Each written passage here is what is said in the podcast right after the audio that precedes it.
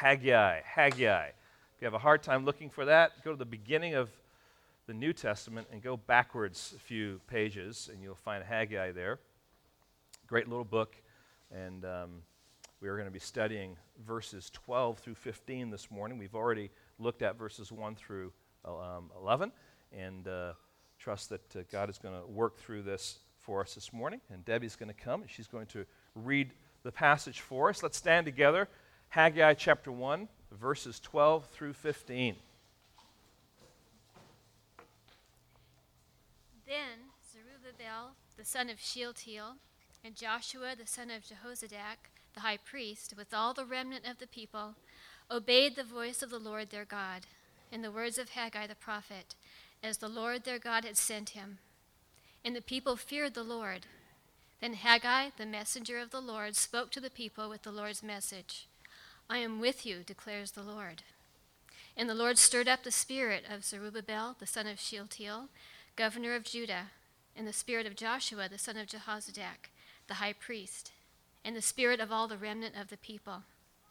And they came and worked on the house of the Lord of hosts, their God, on the twenty fourth day of the month, in the sixth month, in the second year of Darius the king. God's word. Amen. Let's uh, pray right now for for this time. Lord, we ask that you would allow us now to be humble and to be receptive, Lord, for what you have for us, that you would, um, Lord, speak through your messenger, Lord, that I would simply reflect, Lord, your truth, that we would be encouraged, strengthened, convicted, empowered, and, uh, Lord, motivated by you, and, Lord, by you through your word and by means of your Holy Spirit's work in our lives, too. Lord, we just ask for your help now as we seek to learn and to grow to become more like your Son, Jesus Christ, and to be faithful to what you've called us to. We ask this in your name. Amen. Well, thank you. You may be seated. I'd like for you to get your Bibles and to look at chapter 1, and we're going to begin at verse 1 uh, this morning. And I want to remind you kind of the big picture setting here. Um, it says, In the second year of Darius the king, in the sixth month, on the first day of the month, the word of the Lord came by Haggai, or the hand of Haggai the prophet, to Zerubbabel, to Joshua, and ultimately, we're told, to the people. Um, this is a t- the time of the return from exile. This is when uh, God's people were allowed by Cyrus. God stirred up the heart of Cyrus to allow the people to go back, and with the purpose of rebuilding the temple. And uh, the context that we found out last time was that the people had started the work on the temple, but then there was opposition, and they set down their tools and they allowed the opposition to get them to be distracted, and they are no longer focused on the work that needs to be done, and they have wandered away and have focused on themselves. And so this message comes into that context. And uh, we pick it up there in chapter 1 and verse 1, where we're told, On a particular day, the word of the Lord came by the hand of Haggai the prophet. Now, the word of the Lord coming um, in today's context comes primarily through either you opening up the Bible, or I want to say in a ministerial way, it comes through the mouth of a pastor. And um, a number of years ago, back in the 50s, um, William Sangster, well known pastor, says this preaching is in the shadows, the world does not believe in it. As he looked around, that's what he concluded. A few years later, Alistair Begg, in his little book on preaching, um, lamented. Well, Sangster says preaching is in the shadows, the world does not believe in it. Preaching is still in the shadows, Begg says. Much of the church does not believe in it. Well, I've added to that by saying this preaching remains in the shadows because so many pastors no longer believe in it. And I think that's an honest assessment of where much of the church is today. The preaching of the Word of God to the hearts of people in a sense where it is powerful, it's penetrating, it is impressing upon the people's hearts, relating to their sin and their struggle before God. The preaching of reconciliation, the preaching of repentance, the preaching of how do I get out of my sin and how do I walk in a path in a way that honors God, that is something that is often lacking. And it's certainly something we want to be faithful to do here. It's not easy. It's not easy because, you know, sometimes God's word is hard. It causes people to feel bad. And yet, that is exactly what God desires because through the difficulty of the Word of God being preached, people are reconciled to Him through restoration, through forgiveness, through repentance. And that's what we're going to see as we come through this passage. This passage actually is one of the many revivals in the Old Testament. It's a very powerful passage. And it's a passage that speaks to us about the impact of the Word of God on the people of God when they are actually living in their own sin. And so the question today becomes this God is calling his children to consider how the Word of God comes to them. He's calling us to, to look in this text and ask the question how does the Word of God come to me? How is God speaking to me? And then when, when I know He's speaking to me, what do I do with that? How do I respond? How does it then affect the way I live? And that's simple, it's basic, but it is absolutely necessary for us to see from God's Word the ways in which God's Word comes to His people and then how they respond, and ultimately how it is fleshed out in their lives. And I would like to say, first of all, then, based on our passage of Scripture that the Word of God pursues us. The Word of God pursues us. Now, picking up at verse 12, then Zerubbabel, the son of Shealtiel, Joshua, the son of Jehozadak, and the high priest, with all the remnant of the people, obeyed the voice of the Lord their God and the words of Haggai the prophet, as the Lord their God had sent him. And the people feared the Lord. Let me say it this way the word of God comes through a messenger of God to the people of God who then must decide.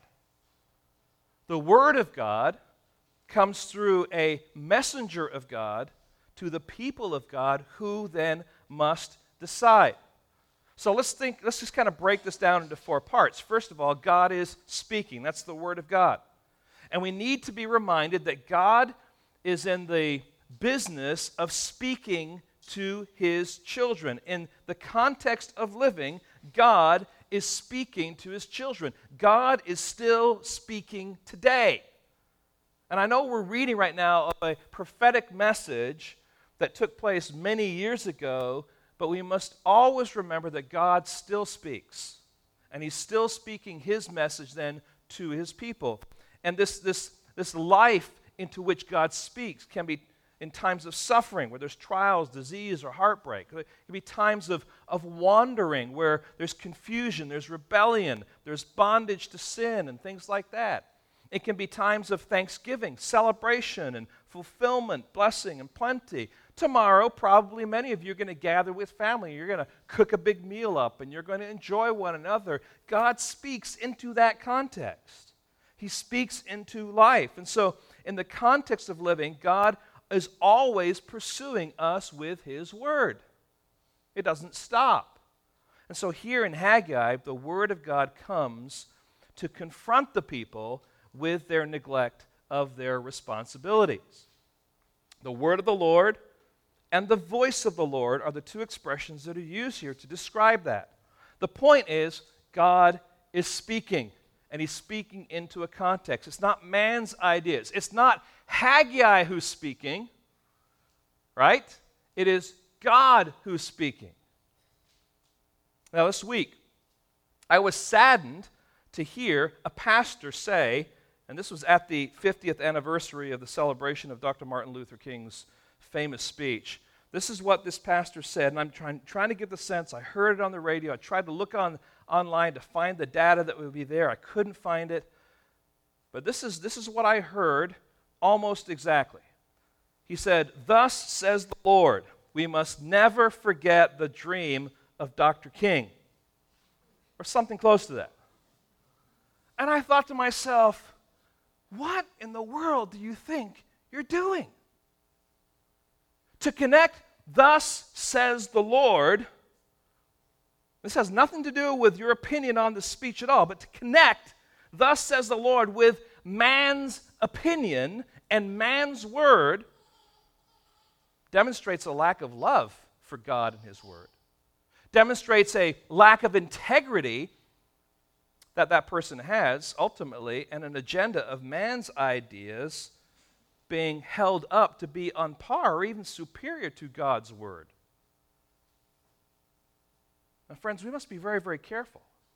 God is speaking to us today.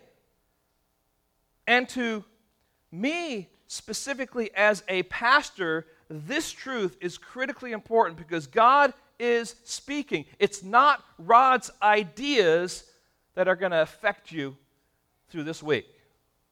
I might give you some good tidbits, but that's going to fizzle away real fast. It is the Word of God that is the sustenance that you and I need. And so it's important then for me to recognize that my role as a pastor teacher here is to be a mouthpiece. You probably hear me pray about that. Lord, just allow me to be your mouthpiece. That simply means that my, my mouth is opening and you are speaking through me. And we must recognize that that is what God does. But God is still speaking. Secondly, He is speaking through a man, okay? He's using a messenger here. And in this particular t- uh, text, it's Haggai, who is the prophet. But it talks here about the word of God came through the hand of Haggai, or by the hand of Haggai, and through the words of Haggai the prophet. Haggai was the messenger with God's message.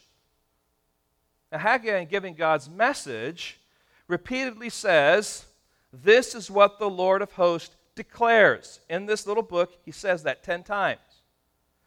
This is what the Lord of hosts says. He says that seven times in this little book.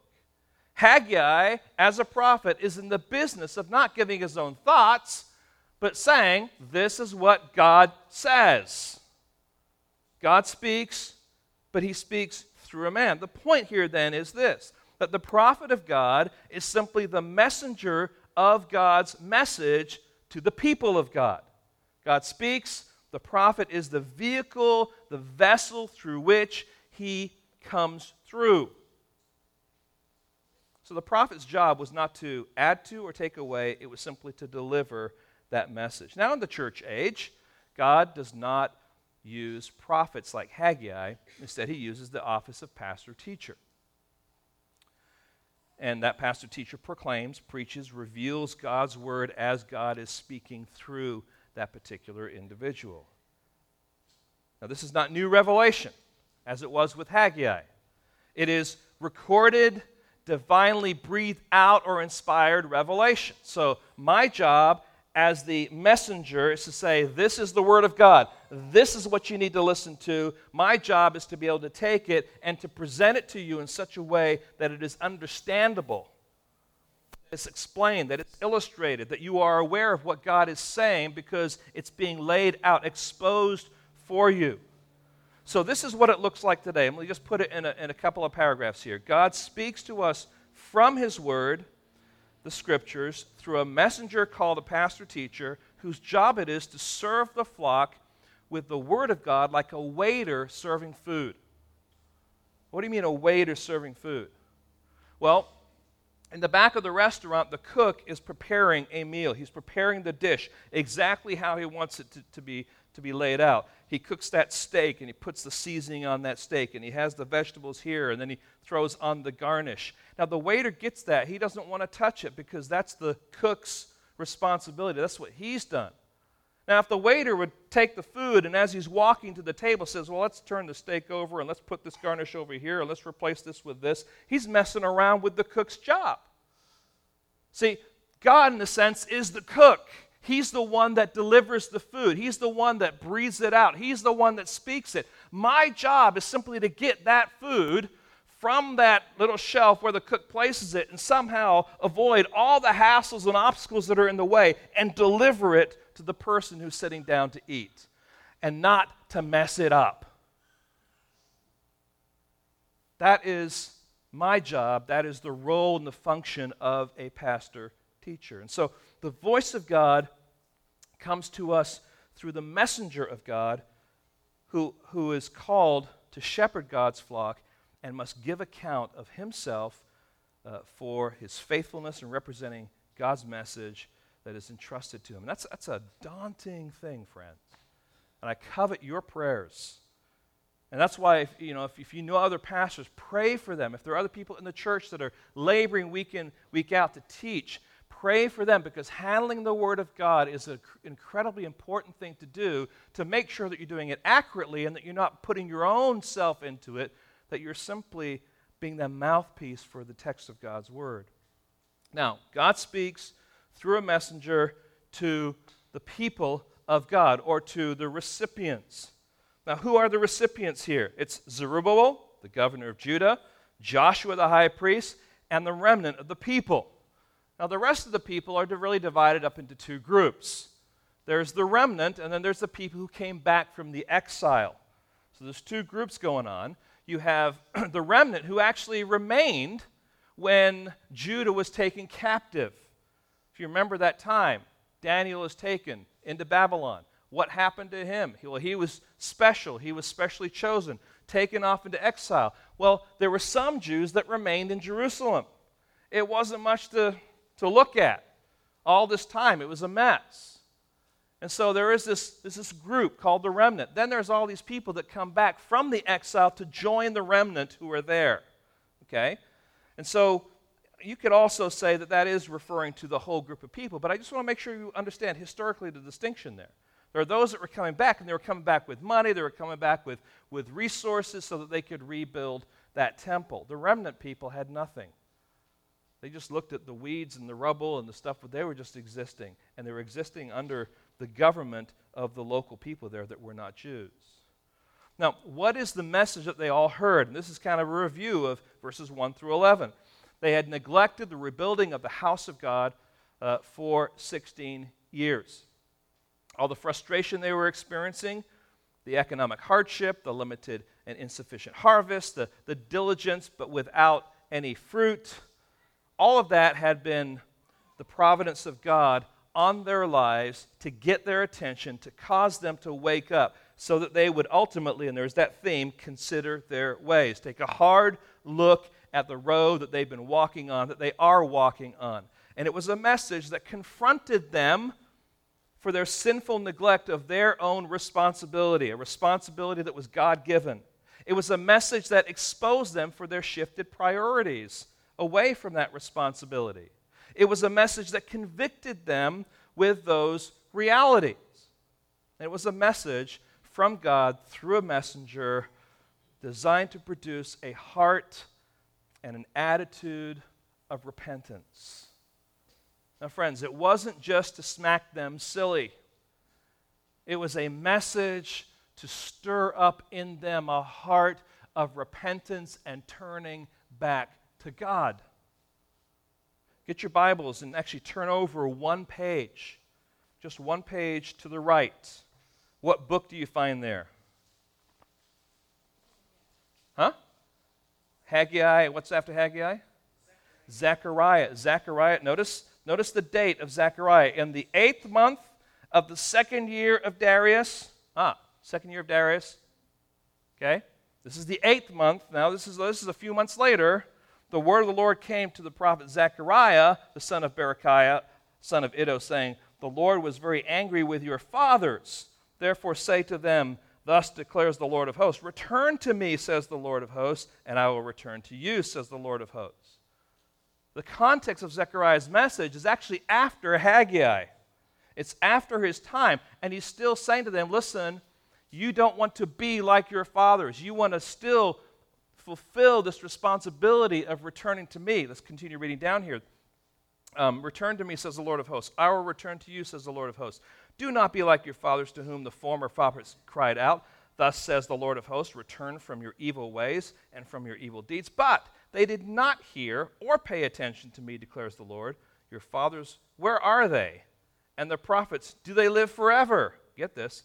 But my words and my statutes, which I command my servants, the prophets, did they not overtake your fathers? In other words, didn't, they, didn't my words outlast your fathers? Didn't what I say prove to be true? And doesn't it still prove to be true? So here are the people, and they're being exposed for their neglect. There's also this, this reminder of what has happened in their past with their forefathers. And so this repentance is basically saying this God, you are absolutely right. We have been guilty of neglecting you and your respons- and our responsibility before you. We see how we have been causing the, or how you've been causing the circumstances of our lives to wake us up, and we admit it. We have sinned and we want to ask for your forgiveness. We desire forgiveness and we want to get back to the work that you have called us to do. So, this is all part of the repentance. You are right. What you said is true. We're asking for forgiveness. It's forgiveness for our sin, and we want to get back to what you've called us to do. This big package is what they heard and how they ultimately uh, should be responding. Now, the question is what will they decide? God speaks the, through the messenger of God to the people of God. How will they decide? And that question is true for us. They can be thankful for God's goodness and grace, or they could be offended at God's goodness and grace. Their forefathers, when God spoke, how did they respond?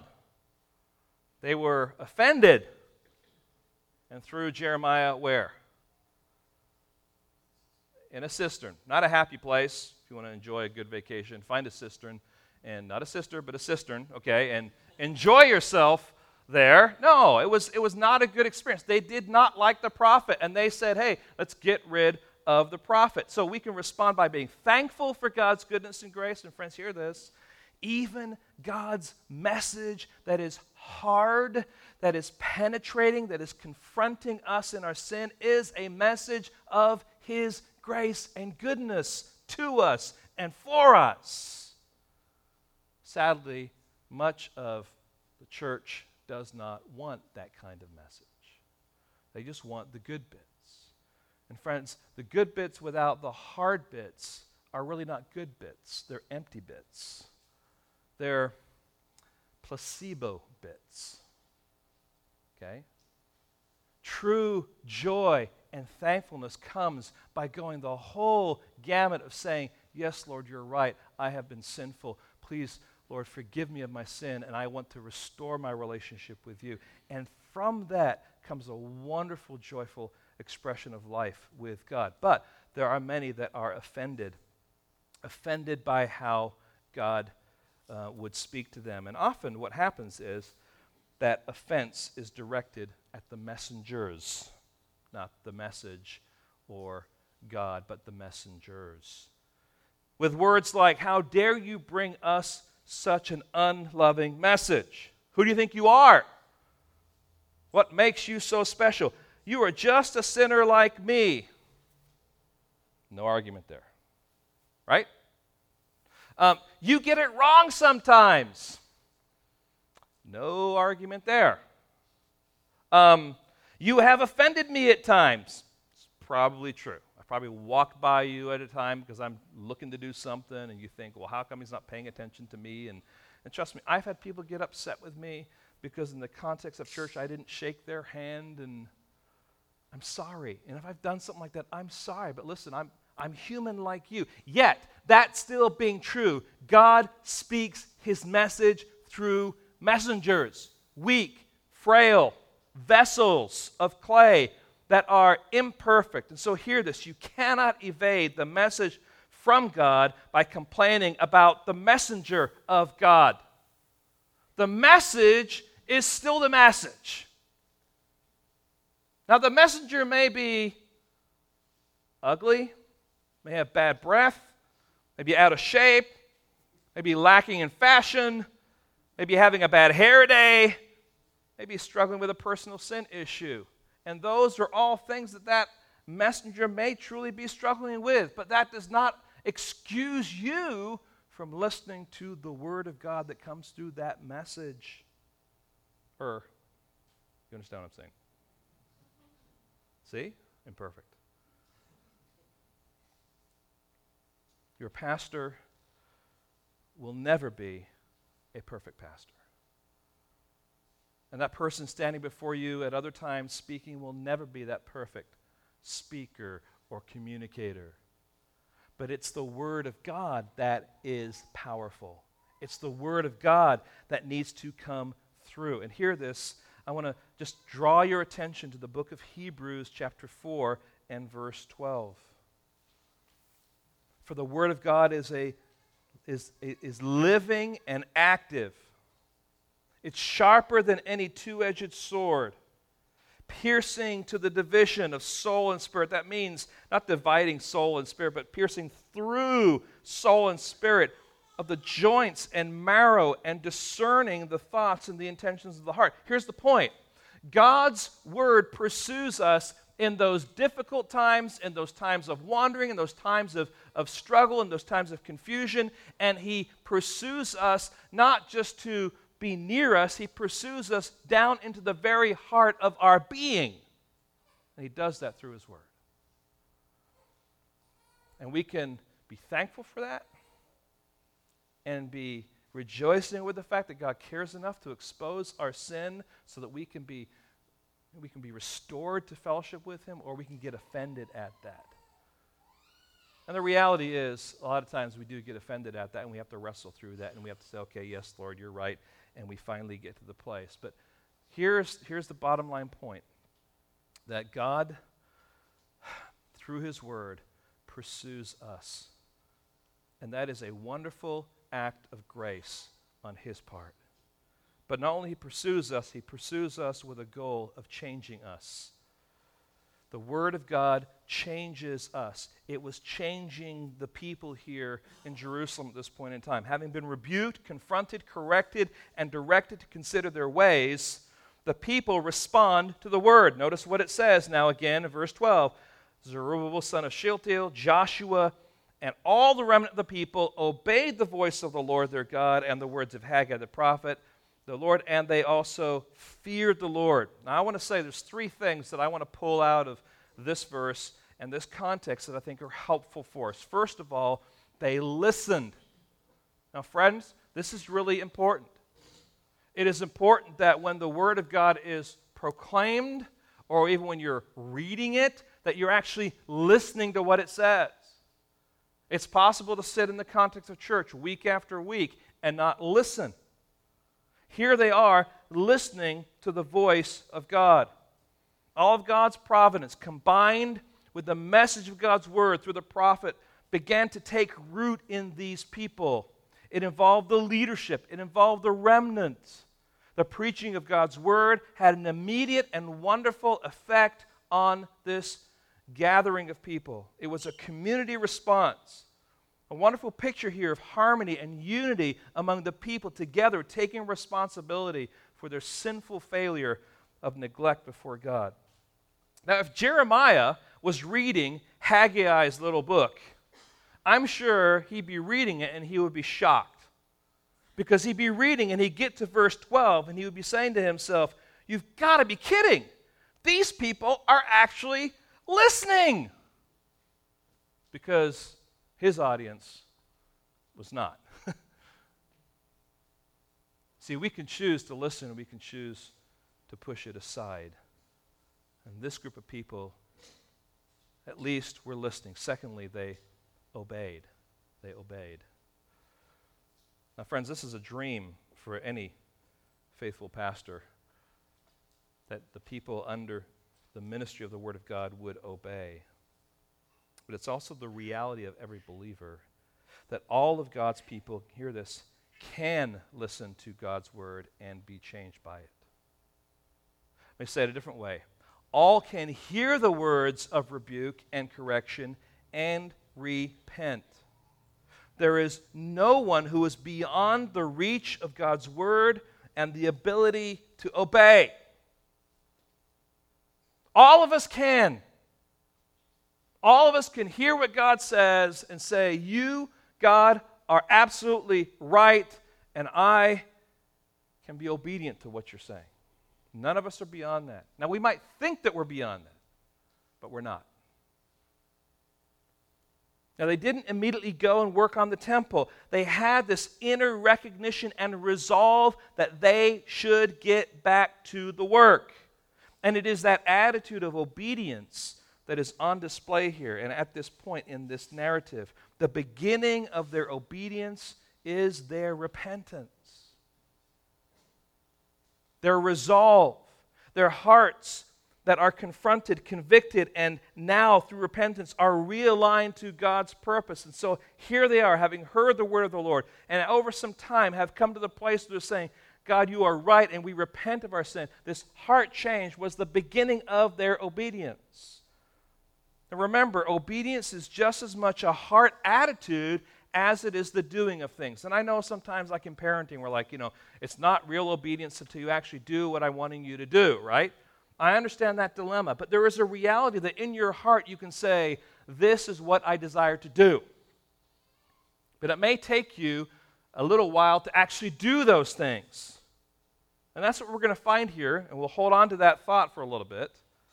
But it's not saying, oh, I'm just going to get around to it. Oh, I will. No, this is, all, this is a resolve. I am going to be obedient. I'm going to do what you are asking me to do. There may be obstacles that need to be identified. There may, may need to be other issues that need to be uh, considered before full obedience can actually take shape. But obedience was, was bursting forth in their hearts now with that's the fruit of their repentance. And so we can conclude that what they were going through and how they experienced this time was like, uh, uh like what happened with the Thessalonian church when they received the word of God from the apostles. 1 Thessalonians chapter 2 and verse 13 says this, And we also thank God constantly for this that when you received the word of God, which you heard from us, you accepted it not as the word of men, but as what it really is the word of God, which is at work in you believers. And we need to be doing the same thing, whether it's from the pulpit, whether it's when we open up the Word of God in our own personal devotions. We need to see that what God has written in the Scriptures is first directed at the original audience, but secondly, speaks to us. And friends, God is still speaking, and He speaks through a messenger. He speaks through His Word now that is recorded for us in the Bible. And we can listen to it and we can obey it. But notice also here that they feared they feared God. Fear is often used to refer to an attitude of reverence and awe that people have when they are um, thinking about God or they're, they're, they're contemplating God. Much like uh, we find in Proverbs chapter 1, verse 7, um, where it says this The fear of the Lord is the beginning of knowledge, right? This, this, this respect, this awe, this, this amazement. Um, that fear, though, is not, um, is not the kind of fear that's being talked about here, okay? Um, that's a general fear, but that's not the kind of fear that's being talked about here. The, the kind of fear that's being talked about here is not the, this, the sense of, of experiencing awe. It really is something deeper and um, fuller in this sense. It, it is certainly a, a fear before the Lord. It's a fear that, that is frightful, if that makes any sense, okay? It's a fear that is extremely alarming. It's like when Moses encountered a burning bush. Ah! What is going on here? It's like Isaiah when he gets his vision from God. Ah, I am undone. There is something far more personal and significant about this kind of fear. It's a word that is used to talk about the, the fear of the people before the kings of Babylon. Okay, so there's, there's more of a, of, a, of a dread. And, and, and ultimately, what's going on here is this that God had, had, had spoken judgment on the people for so long. This was their history. This is what they remembered. They're coming back to Jerusalem now. God has opened up doors, but they failed again. And they're expecting for God to speak now, once they've been confronted, more words of consequence, more words of judgment, more words of punishment because of their behavior. And so there's a, this anxious fear about further judgment that is taking place. And friends, it is, it's right and it's understandable for them to respond in that way. Sin has natural consequences, does it not? And more often than not, it is those natural consequences that you and I experience when we sin. Every once in a while, though, God, in His mercy, withholds the full brunt of those natural consequences in our lives. This is what God then is looking for us in, in his people. And this is Isaiah chapter 66, verse 2.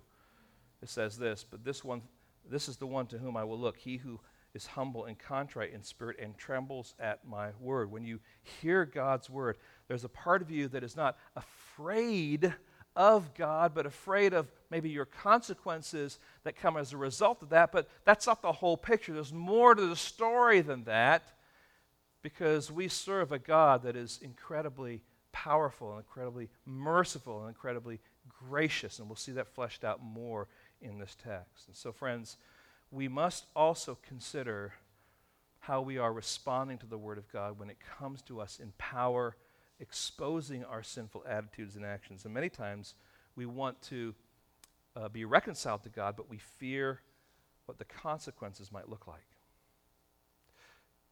What will people think if I have to deal with this sin in a way that honors God? Because it may be public, it may be exposed, it may be something I have to talk with my spouse about. How will this affect my ministry in the church? How will my family and loved ones feel when they know the truth? And so there's a temptation here to, to not embrace fully what God is saying. And we want forgiveness, we want restoration, but we also wrestle with what does the consequence look like? My friends, let me just kind of summarize it this way. This, there are no easy issue here. Um, we must be willing to trust that God, in His wisdom, is calling us to come to Him seeking forgiveness, and in doing so, trusting that in being obedient to His will, that His way is best, even though it may be painful. Once you have gone through the process of full restoration. It may be something that people need to know because you've sinned against certain people.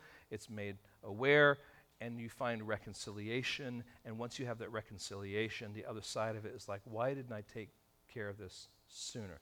You probably have experienced that before. Why didn't I just seek resolve sooner? Why did I hold on to this for so long? I could have been over this, but I was fearing not just getting right with God, but I was fearing the consequence of getting right with God. Because if I'm getting right with God, then guess what? I have to now deal with this thing that is my sin in a Christ honoring manner. And sometimes that's what's hindering us from moving forward. But we must trust that God's way is best. So the Word of God pursues us with the goal of changing us. Thankfully, there is more to the story because God's Word also is strengthening us strengthening us. And friends, that's what's so beautiful about this passage. I mean, first of all, the fact that God would even speak to his children is a wonderful thing, is it not? And, and, and, and that he's honest with us. He's honest with us when we are wandering, when we are sinning, when we are straying for what he's called us to. And he desires then for us to be restored and changed by speaking his word by, so that we would listen, so that we would um, obey, so that we would fear. But now we find out that, that that whole process continues with this strengthening. And that should come as no surprise to any follower of Christ. It is a theme throughout Scripture, the vividly displayed theme, in particular in Psalm 1. Listen to Psalm 1, verses 2 through 3. But his delight, talking about the follower of God, is in the law of God, and on his law he meditates day and night. He is like a tree planted by streams of water that yields its fruit in its season, and its leaf does not wither. In all that he does, he prospers. And so, how is it that he prospers? Because this tree, this person, is feeding on the Word of God, is being nourished by the Word of God, it's strengthening him. So many will express their deep struggle and feelings of inadequacy and inability, and that's not unusual to feel that way. Anyone ever felt that way? God's calling me to do something now, and I just don't feel like I have the ability. I just don't feel like I'm equipped to do it. Walter Kaiser gets the sense of that struggle in the following words. He says, But I am so weary, talking about how people would think. I am so weary and so unable to do anything more. How can I receive this challenge to renew the work of God? Already I believe much better than I practice. Get that? I believe much better than I practice. How will one more challenge help me? Is there no word of comfort in the gospel other than this repeated emphasis on the need to come clean in confession to God and to have His work renewed in my heart? And I, I think he, he touches on something that, that, is, that is important for us to recognize. Sometimes we just kind of feel like we're just inundated with, you know, you need to do what's right, you need to do what's right, you need to confess your sin, you need to repent, you need to, and, and we say, okay, we've, we've got that, we've got that, but I just feel like so inadequate to move on. Get it? I think we all get it. I know I get it. Now, here in the context of confrontation, conviction, repentance, God reaches down to his children to strengthen them for the responsibility that he has called them to. Now, friends, there's probably a number of responsibilities that God has called you to that as we are going through this passage, you're saying to yourself, God, I, this is a huge responsibility. I'm trying my hardest. I have failed. I've sinned before you, but, but, but I don't know what to do next, and I don't know exactly how to do it. I just don't know that I have the strength to do it. And God here is reaching down in this moment right now to do something, to strengthen you. But I would say it this way He is reaching down, first of all, to encourage you by saying, I am with you. Notice what it says in this passage. Then Haggai, the messenger of the Lord, spoke to the people with the Lord's message. This is after they've responded. This is after their obedience, after they've listened, after they've feared. And he comes with these comforting words I am with you, declares the Lord. Now, if I were to poll the audience, so to speak, and say, you know, what's your favorite attribute of God? Probably one of the top five would be the fact that he is with me just one of the first ones that comes up. When I've done it, it's, it's pretty amazing how we, we actually love that attribute that He is always with us. And that certainly is speaking to His omnipresence. He's, he's always there. He, we are never, ever out of His caring gaze. And that is a great comfort to us. Whether it's difficult times, whether it's a difficult decision, whether our hearts are heavy, through some kind of sorrow or despondency, we rest and rely on His presence. That's His divine omnipotence. But, friends, that's not what this passage is talking about. It's a wonderful truth that is always there. The fact that God is, is omnipresent. But what we have here is divine reconciliation. He says, I am with you. This is redemptive. This is an expression of restoration. This is an expression of reconciliation of God with the people of God. Remember the separation language of verse 2? Haggai say to say to them, these people. Remember that separation language? You know, take care of your son. All right? That language now has turned to I am with you much more personal. The separation that, that was there because of their disobedience now has been brought to this place where God says, Listen, I want to breathe this into your life. I want to breathe this into this, this relationship here. I want you to be reminded that we are reconciled together. When God's children are repentant, He promises to be with us, to be behind us, to be for us. He is personally and dramatically and powerfully standing alongside of us no matter the assignment. So get the picture of what's going on here. You and I, when we are repentant, when we are, uh, have aligned ourselves with God, are never, ever left to do a solo performance. So that responsibility that is on your shoulders that God has placed there because of who you are, you are never, ever, ever doing that alone. God is always with you. He is not just around, He is literally standing by your side when you're teaching that class or discipling that child or disciplining that child or playing the piano or balancing the checkbook or visiting the doctor or sharing the gospel or dealing with that rude customer service representative. He is there with you. Not just in theory, not just kind of floating around mystically. No, He is there with you, alongside you. That's what's going on here. It isn't that God is just promising to be in the vicinity, He is joined at the hip with the day to day activities of life. Now, friends, that's good news. that is encouraging because there may not be any people around. And you may be stuck in a place where you're like, what is going on here? And you need to be reminded of not just the general principle, yeah, I know God is with me, yeah, yeah, yeah. No, He is there now, specifically by my side, and we're doing this together. And as we do this together, I need to listen to what He is saying. And that happens practically by being reminded of His truth and His principles that need to be fleshed out. Now, this is true with the, the people um, of Israel because when they left Egypt, what did they do? God commanded them to build a tabernacle. And that tabernacle was a, a temporary dwelling place of the Lord that every time they would stop, they would erect it and put it up. And this is where they met the Lord. And everything focused around that tabernacle. It was important for the people to know that God was what? With them. And then when they get into the promised land, ultimately, they build the temple.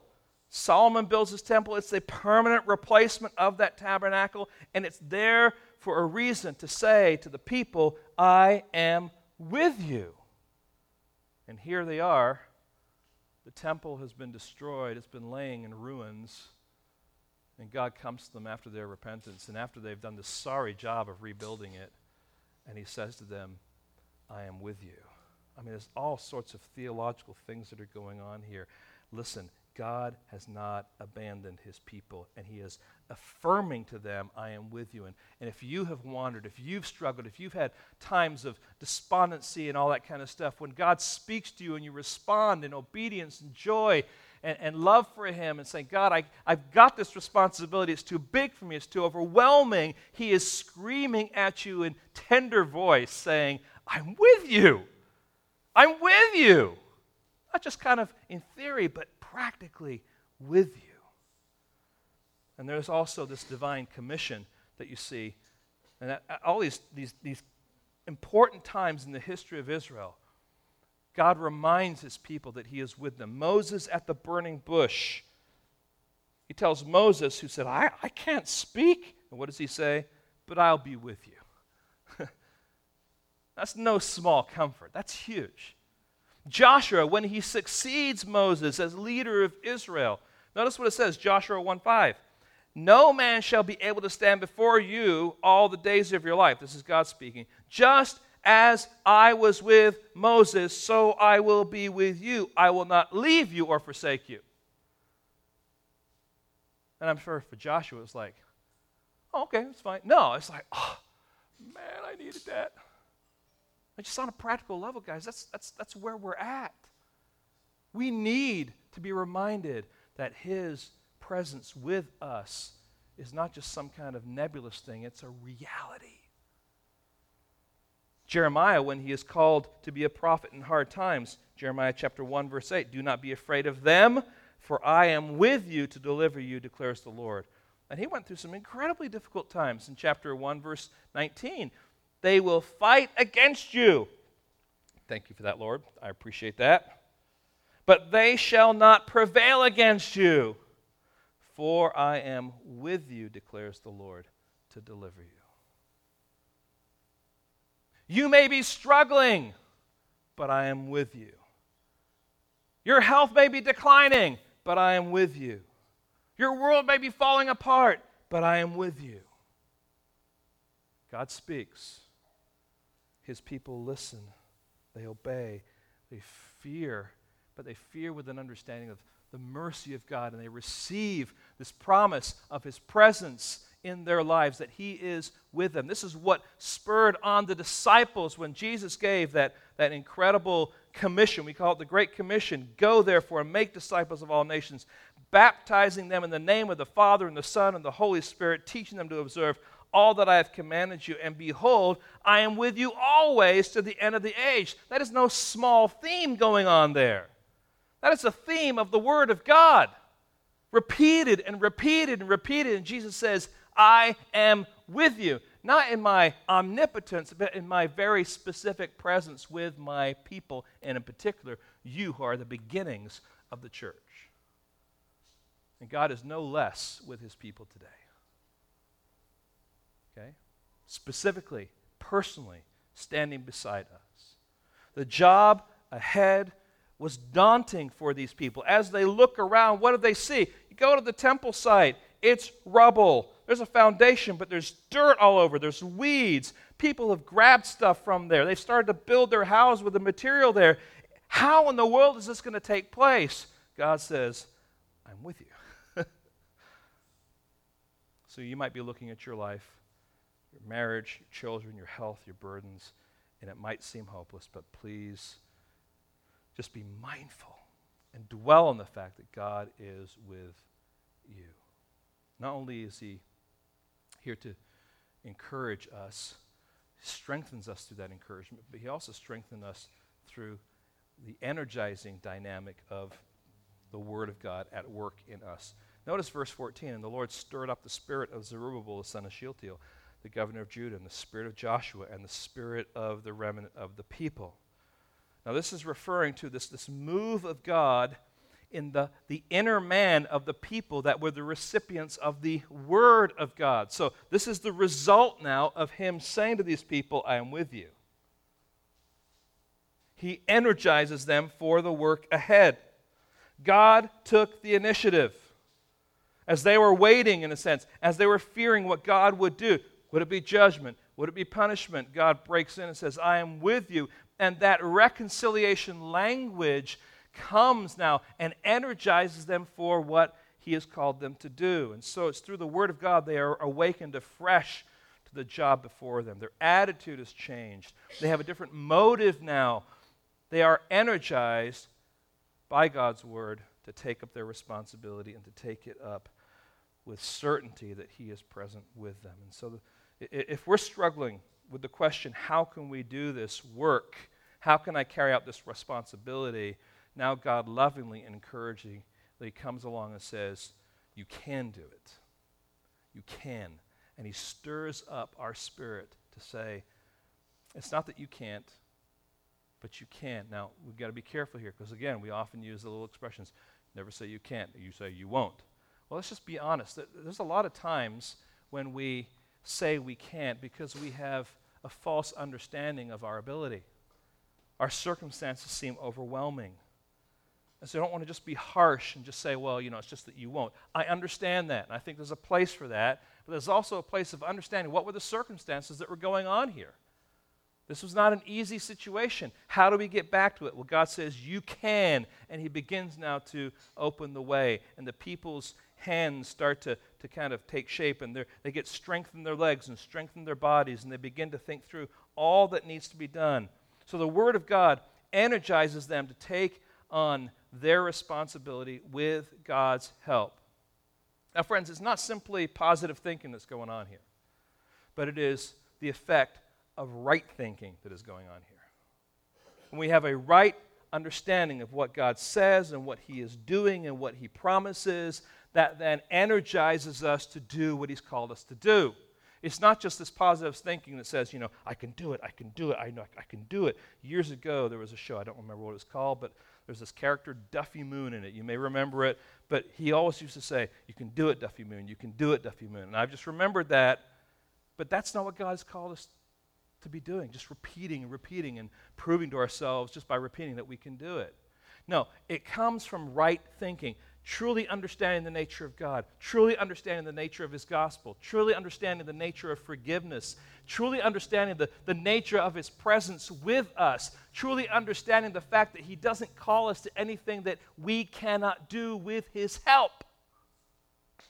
And so when we move down that path, we can, we can finally think clearly so that we can be energized by His word to do the things that He's called us to do. I can do this because I'm not alone. I can do this because I'm not doing this in my own strength. I can do this because God has called me to this. God's going to call you, He's going to give you the ability, with His help, to do that task. So He encourages them, He energizes them, and then He establishes them. And the establishment here is this that they came and worked, verse 14, on the house of the Lord their God. Sa, aha, now the obedience is fleshed out. Now they begin to work. Says in verse 15, on the 24th day of the month, in the sixth month, in the second year of King uh, Darius, the king, or Darius the king. Now notice what we've just read. If you go back to verse 1, it says, the first day of the sixth month in the second year of Darius the king. Now, at the end here, it says, the people returned to the work on the 24th day of the second month. So, from the time God first spoke to the time the people began to build the temple was 23 days. Okay? Now it tells us that the events of chapter 1 took over uh, took place over a period of time, right? I realize really profound. We can do the math. 23 days is time. But I think what's really helpful here is when we understand okay, so all of the all of what we've just listened to, the message of God and the people's pondering about it and the people's response and, and, and ultimately going back to look took place over a period of time. The word of the Lord came through Haggai the prophet, and the, the, the people took time to consider their ways. They took time to look hard at their circumstances, to be honest about their neglect. And after some time, they together obeyed, they together feared the Lord. So there's a helpful lesson here. There are times, first of all, when an immediate response is appropriate. All right? God speaks, we respond in obedience right away. But there are also times when God speaks and his people need to take time to seriously consider the impact of what God is saying.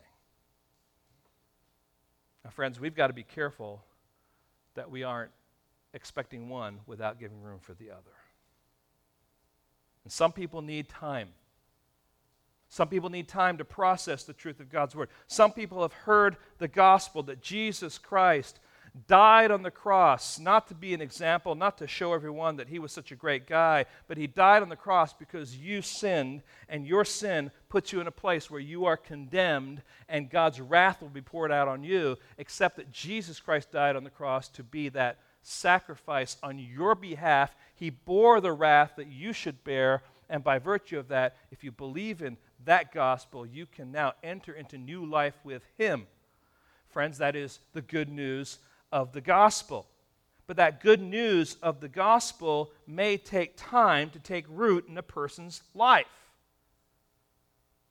I grew up in a Christian culture that would go out soul winning. I, you know, I, I don't think it's wrong but you can, if you grew up in that culture, think, you know, I've got to, got call for the question right now because right now is the appointed time. Right now is the day for the decision. I understand that. The, the, the pressure and the purpose of, of, of, uh, of God's time and, and the gospel message being present, but there are times when people just they, they, they need the gospel of bits and pieces and it slowly grows and they begin to understand and there are times that you as a believer slowly are growing and you're pondering you're thinking about what's going on with the word of god and what the pastor is saying or what maybe you're reading in your studies now friends this is one reason why we don't have what you might typically call in our context an invitation system the end of our service, you know, we have a time of invitation. People come forward and do this kind of stuff. Because the reality is, when the Word of God is preached, everyone is making a decision. You don't have to walk an aisle to make a decision. If you do, that's man made. Because all of you are responding in some way, shape, or form. Some of you are responding by saying, you know what? Almost time to go. What's next this afternoon? Some of you are like, I've, I've got to find a place and i got to do business with God. See, there's different exp- uh, uh, uh, ex, um, ex, extremes. There you go. I had to find the word. Different extremes. But we're all making decisions. And the best kind of people are the people that will listen to God's word, not so that they can somehow physically and publicly respond, but their hearts can ponder what is being said, and then can, in the quietness of their heart, change their ways to be in conformity with God's truth. And friends, we need to make sure that we are open to that and that we are encouraging that. And so, on a practical level, what is happening here? The full obedience that began in the heart of these people takes time to flesh out in action. I just think on a practical level, these people say, Yes, God, you're right. We had to t- take time to consider our ways. Now we're looking at what is before us, and it seems overwhelming. We look around, and all we see is rubble and weeds and dirt.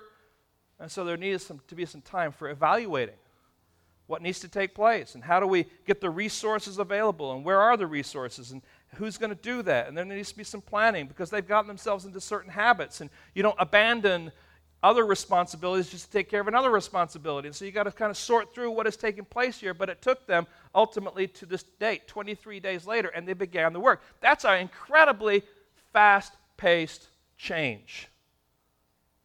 And friends, we, we just must be ready and, and recognize that change, full obedience, often does take time. And friends, in closing, then, I just want to say these things. I'll be real brief, but I think these are helpful. Concluding thoughts. Number one, refreshment, or I might even say revival, begins with the Word of God. If you do a study of the revivals in the Old Testament, times of refreshing, there's always a correlation with the Word of God freshly proclaimed, brought forth to the people of God who are living in sin. Okay? Um, and it should remind us that we need to be confronted with God's Word as we, uh, and uh, the result of that is if we listen to it, we are restored and we are refreshed to live for Him. Okay? And so if there's a move of God where the, the, the Word of God is powerfully preached and people are, are being affected by it, we should rejoice um, that sin is being dealt with, but people's lives now are being realigned aligned with God. So the second thing then is reconciliation. It's reconciliation that comes as a result of the Word of God being preached and, and people being restored in their relationship to God. And the final thing is this that there is hope. And, and this is Romans chapter 15, verse 4. For whatever was written in former days was written for our instruction. This is, you know, Paul speaking about his time, but this is true for us now. That through the endurance, or through endurance, and through the encouragement of the scriptures, we might have hope. Now, friends, hear this. Consider the word of God and how it comes to you in your life. What is God doing? He's confronting you, He's exposing things in your life, He's pressing it home. And you can reject it, be offended at it, or you can listen. You can obey. And you can experience a, a proper attitude of fear but at the same time, you can be strengthened by it to then do what God is calling you to do. And Satan loves to jump into that whole mix and mess with our thinking, does he not? To stop us from the joy of having a relationship with God that is fresh, that is right, that is revived, that is reconciled, that is living with hope. He doesn't want that. God does. And that's what he's called us to. And that's how he offers himself. His word is not just to come and slap us silly, it is to draw us back into relationship with him. Lord, help us today to receive your word in a way, Lord, that you desire. Humbly, respectfully, joyfully, with hearts that are willing to change. And Lord, even now as we go through the celebration of the elements, Lord, as we celebrate the Lord's table. This is a time for us to be refreshed, to be reminded of what you did for us on the cross. And Lord, we may be new believers, we may be mature believers, but Lord, we all need to be reminded of the way in which you gave of your body. And Lord, the importance of you shedding your blood as that sacrifice once for all. Lord, help us now as we do that, as we celebrate together. In your name, amen. Now, before